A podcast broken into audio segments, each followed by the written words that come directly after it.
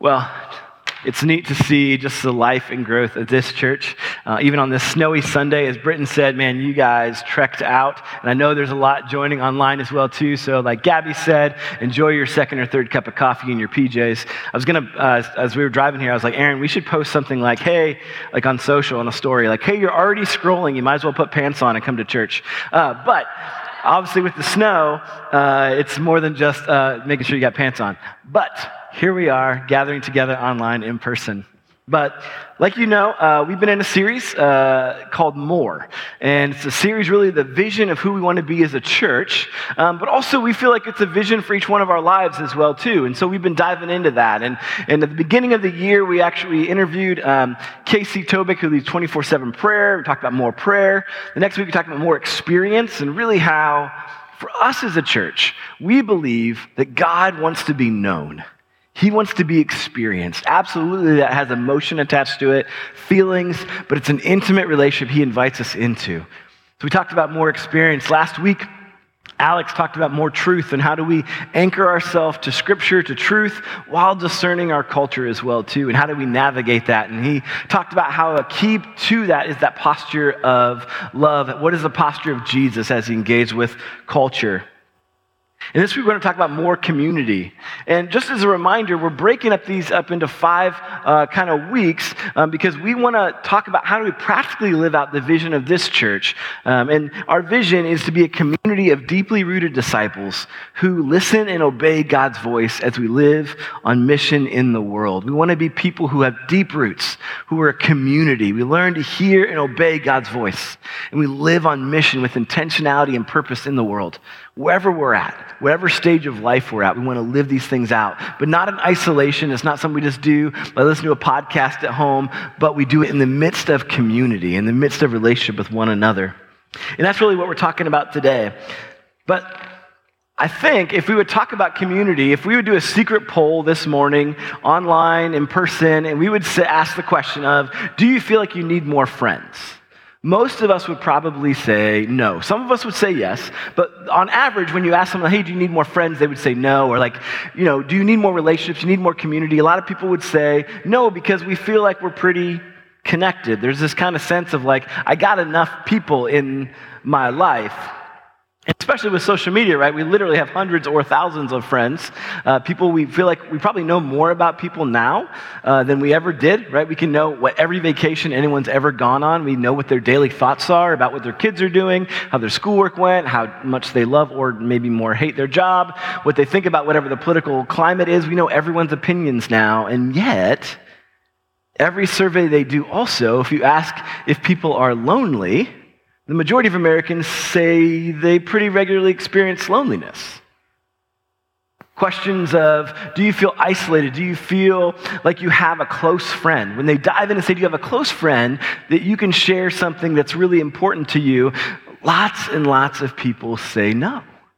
There's this disconnect between connection or like somehow engage with somebody and then actually feeling like you have a close friend, like you have community, people that know you and that you're known by.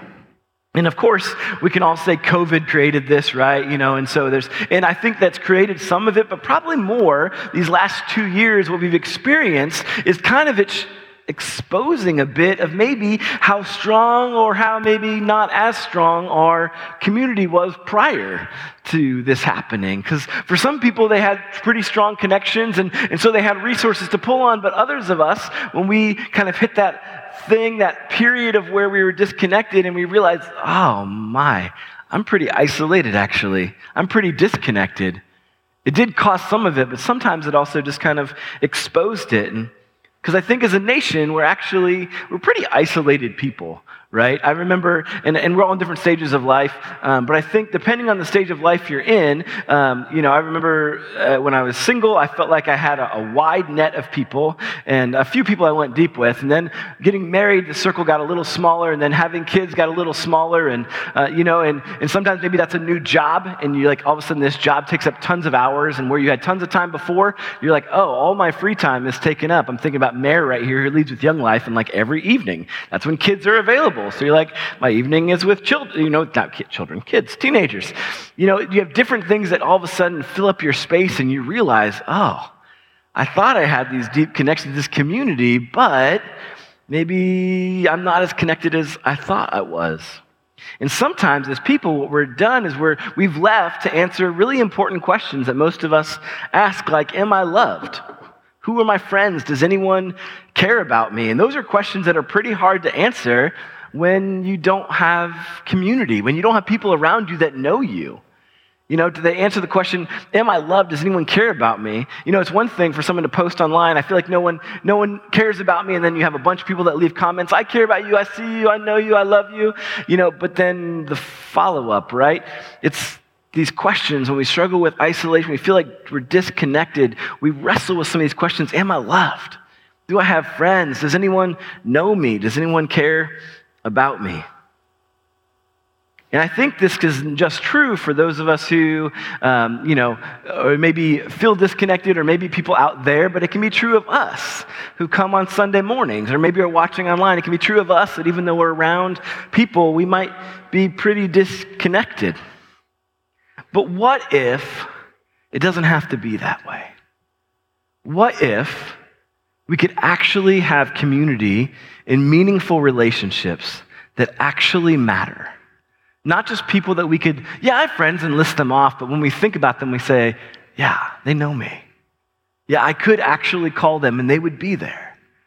That we have people that, that, that get us, the people that are there for us when things get tough. And what if we could actually dream for a moment that as a church, we might have the relationships like that in this place?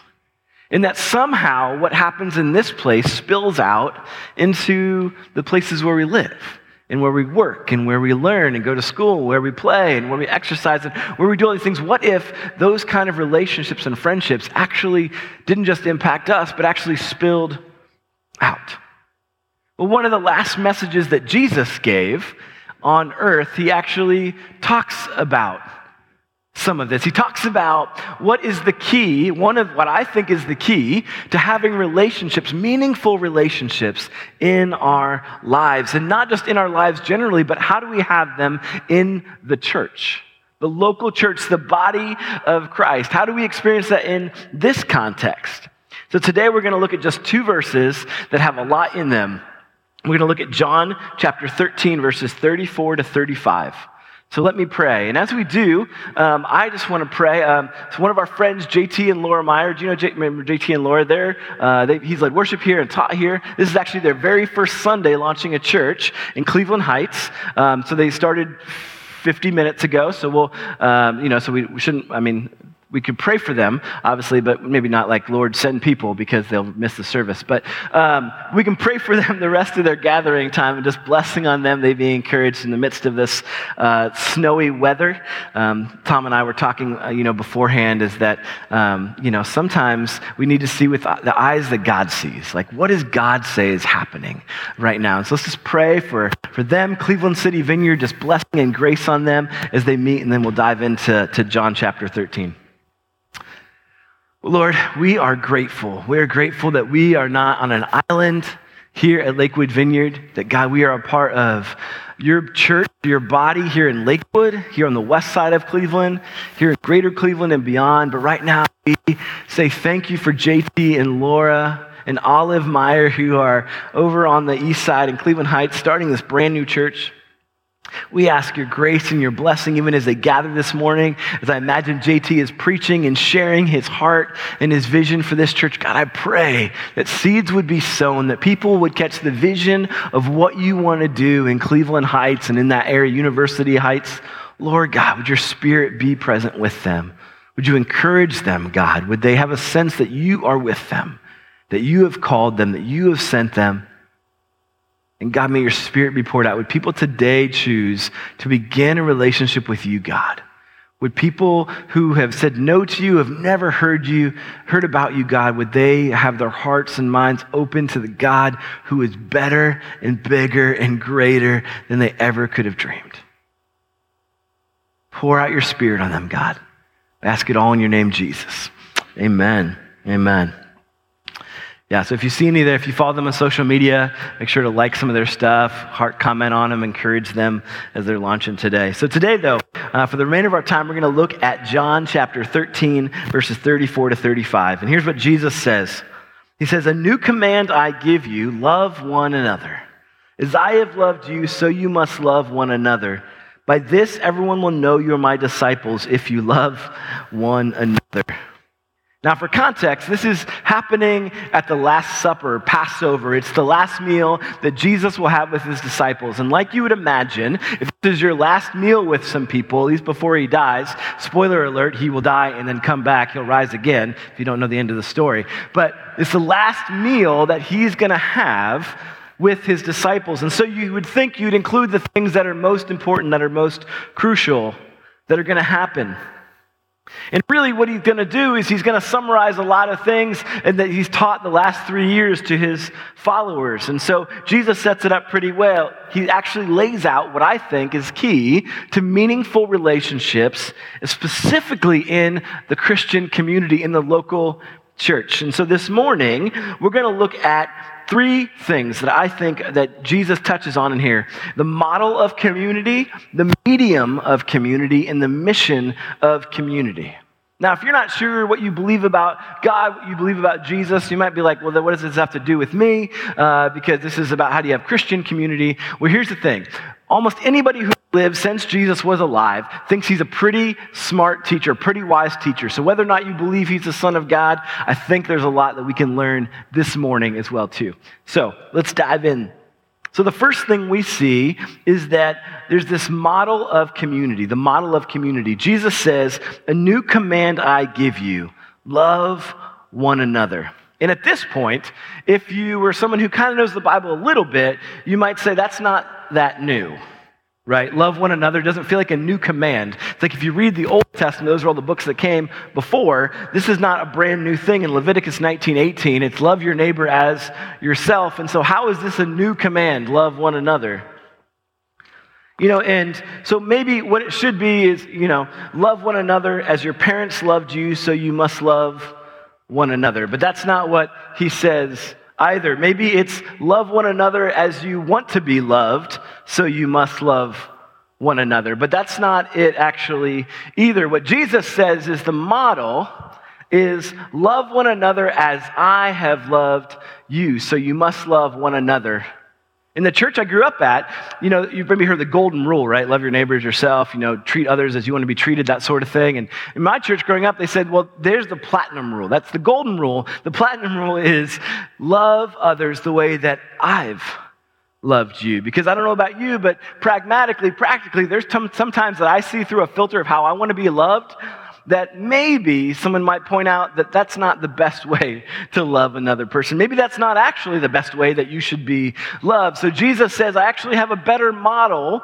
for loving each other, and it's actually loving the way that I love, as I have loved you. And what's interesting in John, in the, in the book of John, the Gospel of John, there's only two places where Jesus says this is a command or commandment. It's this place right here, and then it's also in a couple chapters later in John 15, 12, where he says, My command is this love each other as I have loved you. Now, a few books later, we have the Apostle Paul, who had persecuted Christians, wanted Christians, Christians killed, comes, becomes a Christian, and he says this in Romans 13, 8. Let no debt remain outstanding except the continuing debt to love one another. For whoever loves others has fulfilled the law. So, evidently, according to Jesus and according to Paul, if we really do this love thing well, it actually fills out all the other commands of how we're supposed to treat one another. That if we actually get this idea of loving like Jesus loved, then actually we're checking off all the other boxes. So, of course, that leads us with the question of how did Jesus love, right? How did Jesus actually love? Well, in this passage, what I want to dive into um, this morning is some of the ways that Jesus loved, just in this immediate context, because you could do a whole sermon series on how did Jesus love people. But in this story where Jesus is saying, Love one another, what's actually happened right before is that Jesus is washing his disciples' feet. And we see Jesus model that the, one of the crucial ways that we love like Jesus is to love through serving. Love through serving. Because he, he washes these disciples' feet. And we got to remember that, first of all, that was generally something that servants did. They washed people's feet. And Jesus, being the, the rabbi, the teacher, at their meal, he would have been the most honored person. So generally, that person wouldn't have even stood up, he was waited on. But if some of you maybe know some, some Bible verses, and, and Jesus, one of the things that he said that sticks with us is he says, I didn't come to be served, but to serve. And so here's Jesus at the Last Supper, and what he does is he decides, I'm going to wash my followers, my, my disciples' feet for them.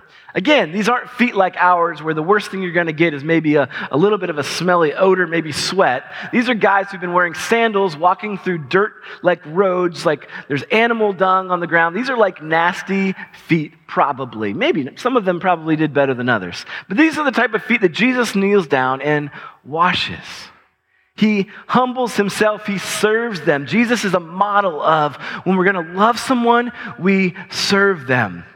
But I was reading one of these commentators and he brought up a great point is that we can actually serve people though and not love them. Right? If we love someone, we'll serve them, but if we serve someone, doesn't necessarily mean we'll love them. Jesus could have said, Here's the final thing.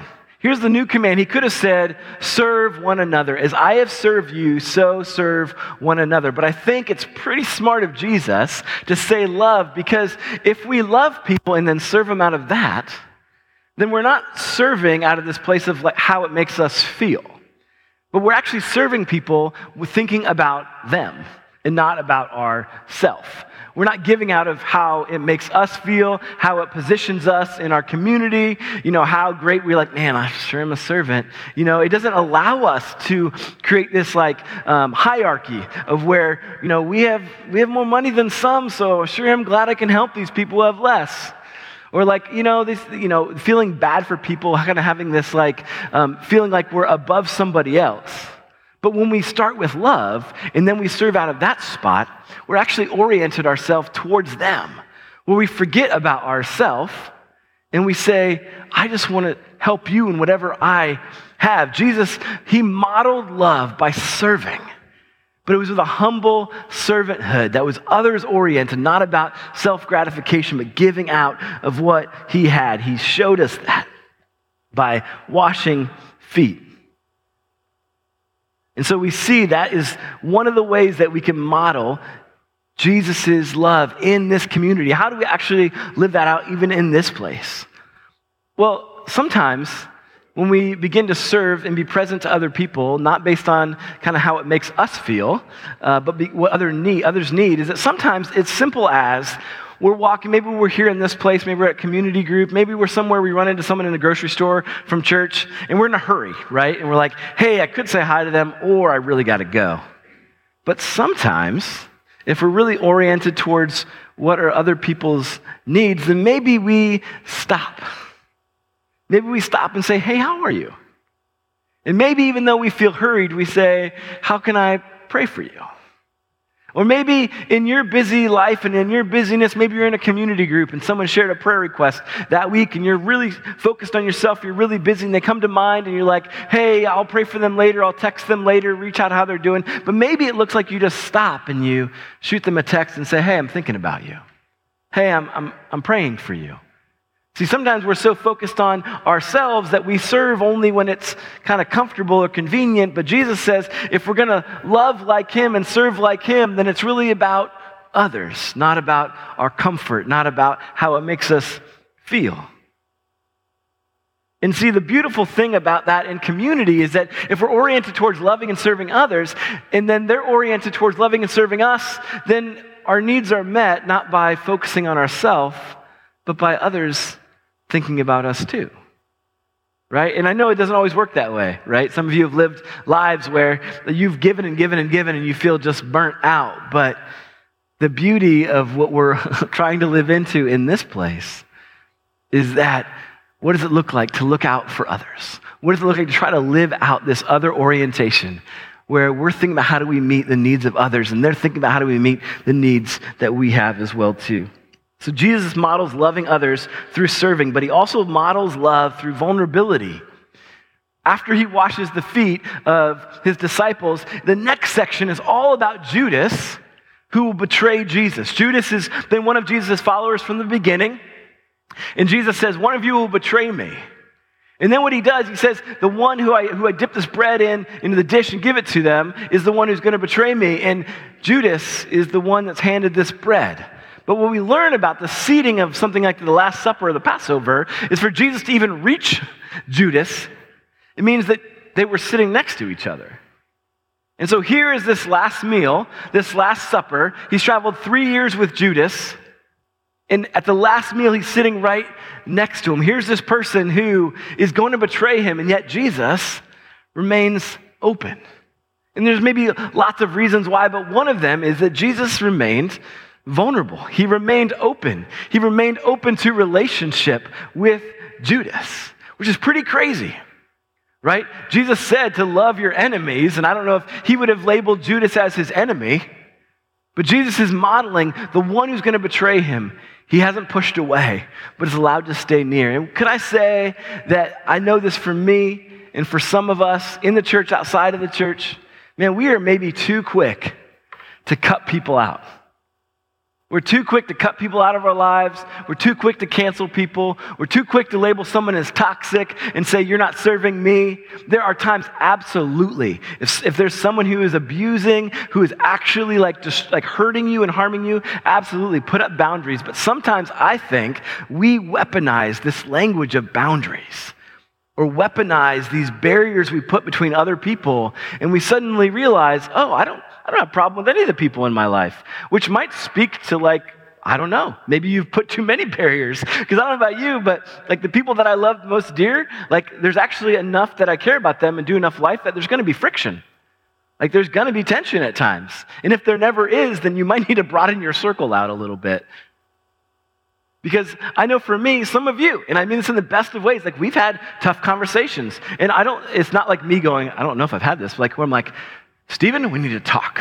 You know, like, but it's, it's more like, hey, there's been misunderstandings, there's been miscommunication, there's been apologies that I've had to say at times, but that's just life.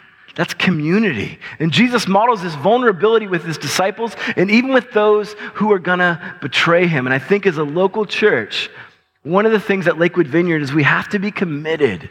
We have to be committed as much as we're able to see relationships restored between us, to see relationships reconciled. One of the things that you have to sign off when you become a member is saying, I'm not going to gossip about other people. And we might have a picture of what gossip looks like. But sometimes it's as much as just like, yeah, I don't really trust them. I don't really get along with them. We just kind of throw these little things of like, yeah, I don't really connect with them. And we all get like, okay, well, that means, you know, like there's something that happened. You know, but one of the things that we're committed to as a local church is saying, I'm not going to just let the status quo go.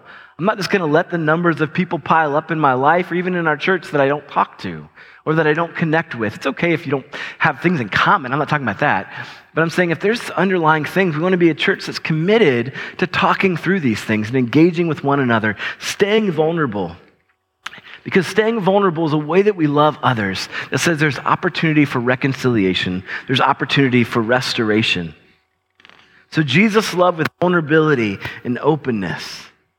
But then also, Jesus loved in a way that invests in others. He loved in a way that invests in others. For the three years of his ministry, where all of a sudden everyone hears about Jesus, some of the first things he did was say, Hey, follow me. He said, Follow me. Even in this message, love one another as I've loved you, built in is Jesus saying, I'm not teaching you from afar. I'm saying, Follow me, get close to me, see how I live. Jesus didn't keep people at a distance and just communicate via sermon or via podcast or a book or, you know, a, a text. He actually invited people into his life and said, learn from me. Jesus modeled what it looks like to get messy with other people and to give away what he had. He gave away what he had. And here's one of the things I love about our church. We don't do everything well. We have lots of things. I probably preach too long at times. But one of the things that we do really well as a church is we have wonderful people who are looking out and saying, Who can I invest in? Who can I disciple? Who can I invite into relationship to grow? Who can I give away what I've learned? And if you're someone in this church where you're saying, I didn't know that was true, talk to me afterwards. If you're like, I would love to connect with someone who's a little bit ahead of me, a little bit older, experienced a little more, there are so many people in this church that would love to pour out. But Jesus invested in the life of others. He called disciples. And here's the crazy thing about Jesus is that he didn't have these barriers that we do. He didn't just invite people that were like him, maybe, or that common interest. The people he invited to follow him, so diverse, so inclusive. He had people who were super educated, people who were just fishermen. He had people who were more numbers oriented, people who were more hands on. You look at the backgrounds, the lifestyles, people's uh, religious experience across the board. But Jesus showed love by investing in others, giving away what he had, inviting people close. His invitation was exclusive. I mean, inclusive. So, I know we have a few minutes here, but the context of what Jesus is talking about. In Jesus, what he says in verses 34 to 35, over and over again, he uses this phrase, one another. It says, love one another, love one another, love one another. This language throughout the Bible first talks about our relationships within the church. Within the church. It's the local church expression. He's saying this is how it's, I think it's, um, I have the stats over here. It's like 60%, I think. So this phrase, one another, um, is 100 times in the New Testament. Half of them are instructions on how the church, the community of Jesus, should relate to each other. So when you read in the New Testament where it says, love one another, bear the burdens of one another, I, have a, I had a list. I think they're in here. Yeah, if you can go to that slide.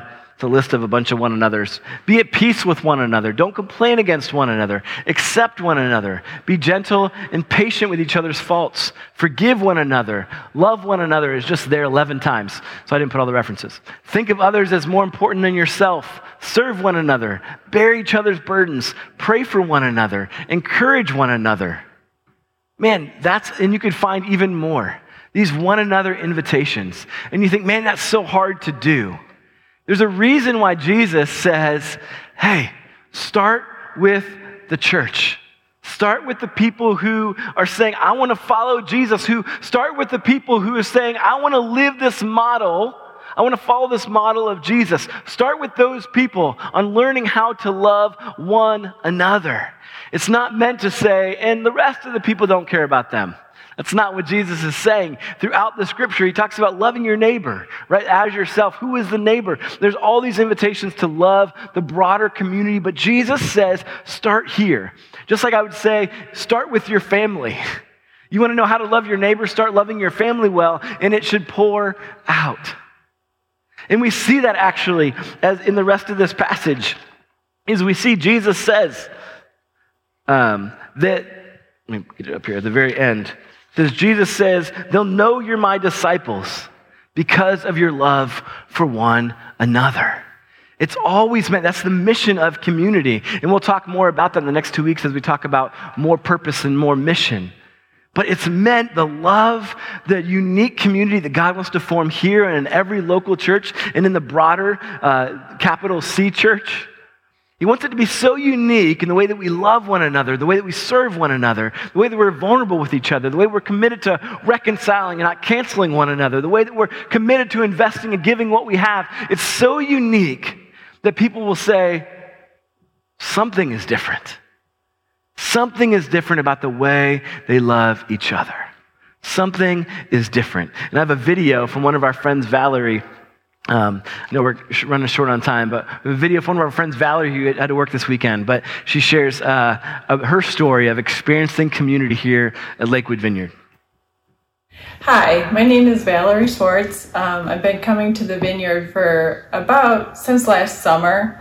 Um, about a year and a half ago, I had kind of a, I want to say a little bit of a spiritual crisis. Um, I've been a Christian for a long, long time and really started to realize that maybe God, as I knew Him or had been feeling like I was serving Him, um, maybe was not um, was more of a legalistic, or I had kind of a harsh um, picture of how God viewed my life, and um, I started at that time. I was going to a pretty big church and um, just felt like I could walk in and out on a Sunday and not even see a single person that I knew or connected with. So, really started longing for um, a community, kind of a church I could call home.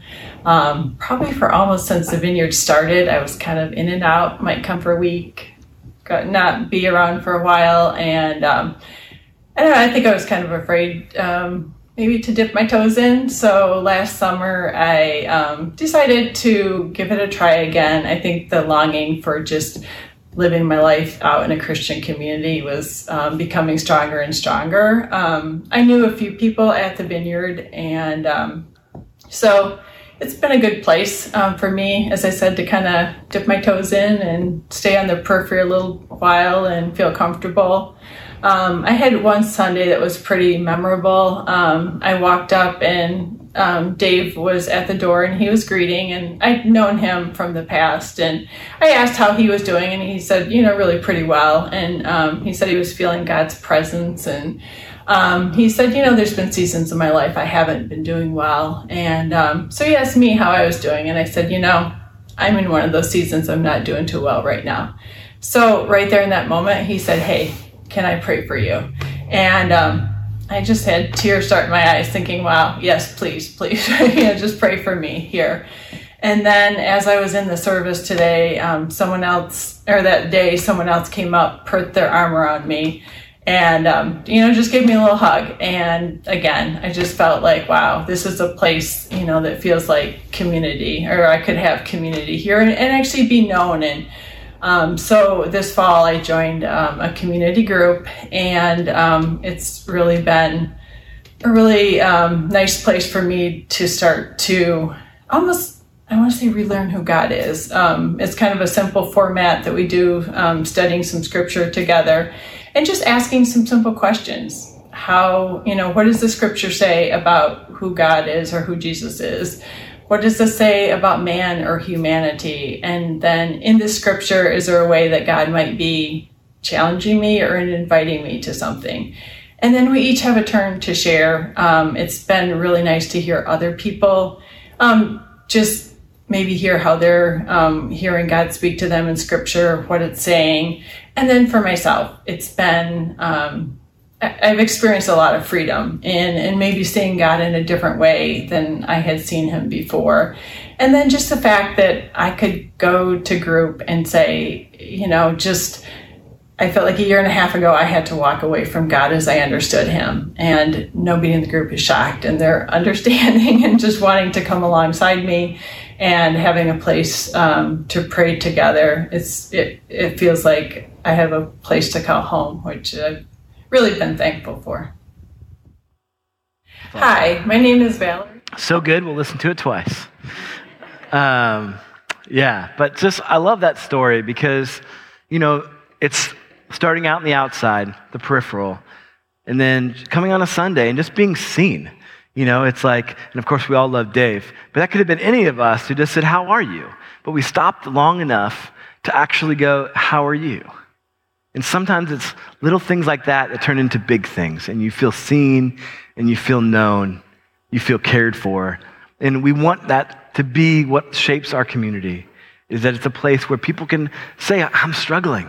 Someone like Valerie, who's been in the church for a long time, led ministries at other churches, and who's saying, I know I have all that background and all that stuff, but I'm not sure what I believe right now. I'm not sure what's going on right now. And it's a safe place to say that. We want that to be a community where you feel loved, where you feel safe, where as we invite our friends and our neighbors and our coworkers, that we feel welcomed and invited. And so that's the vision we have in this church for more community. And so, because of time, we'll, um, we'll whoever's who's doing communion this morning, communion. Gabby, awesome, cool. So as I finish, and then we'll do communion, and then we'll close, and um, Ben can come up and do a song if you're able to stick around. Um, but here's my invitation to you is to ask the question how am I living out the love of Jesus to the people in this place? Again, next week and the next two weeks, we'll talk about how do we love people in our workplaces and our neighborhoods, but in this place, how are we loving the people in this place, in our groups, and the people who serve in kids' ministry alongside, or our first impressions, in what maybe is the Lord inviting us into? And maybe you don't really know anybody. And so the first step would be to say hi. the first step would be, hey, how are you? Would you want to get some coffee or would you want to, you know, whatever? Can I get your number or whatever it might be? But just that first step into community. Maybe you know a lot of people at the surface level, and, and God's invitation maybe to you would be the only way you're going to be able to love others like Jesus loves you is to be actually known. It's actually to be in a place where people know you and you're known by them whatever that next step is, I'd encourage you to ask this week, God, what's my next step that I might can love people in this local church? And if you have another home church where you're watching or you're here, man, do it wherever you're at, wherever you're putting down roots.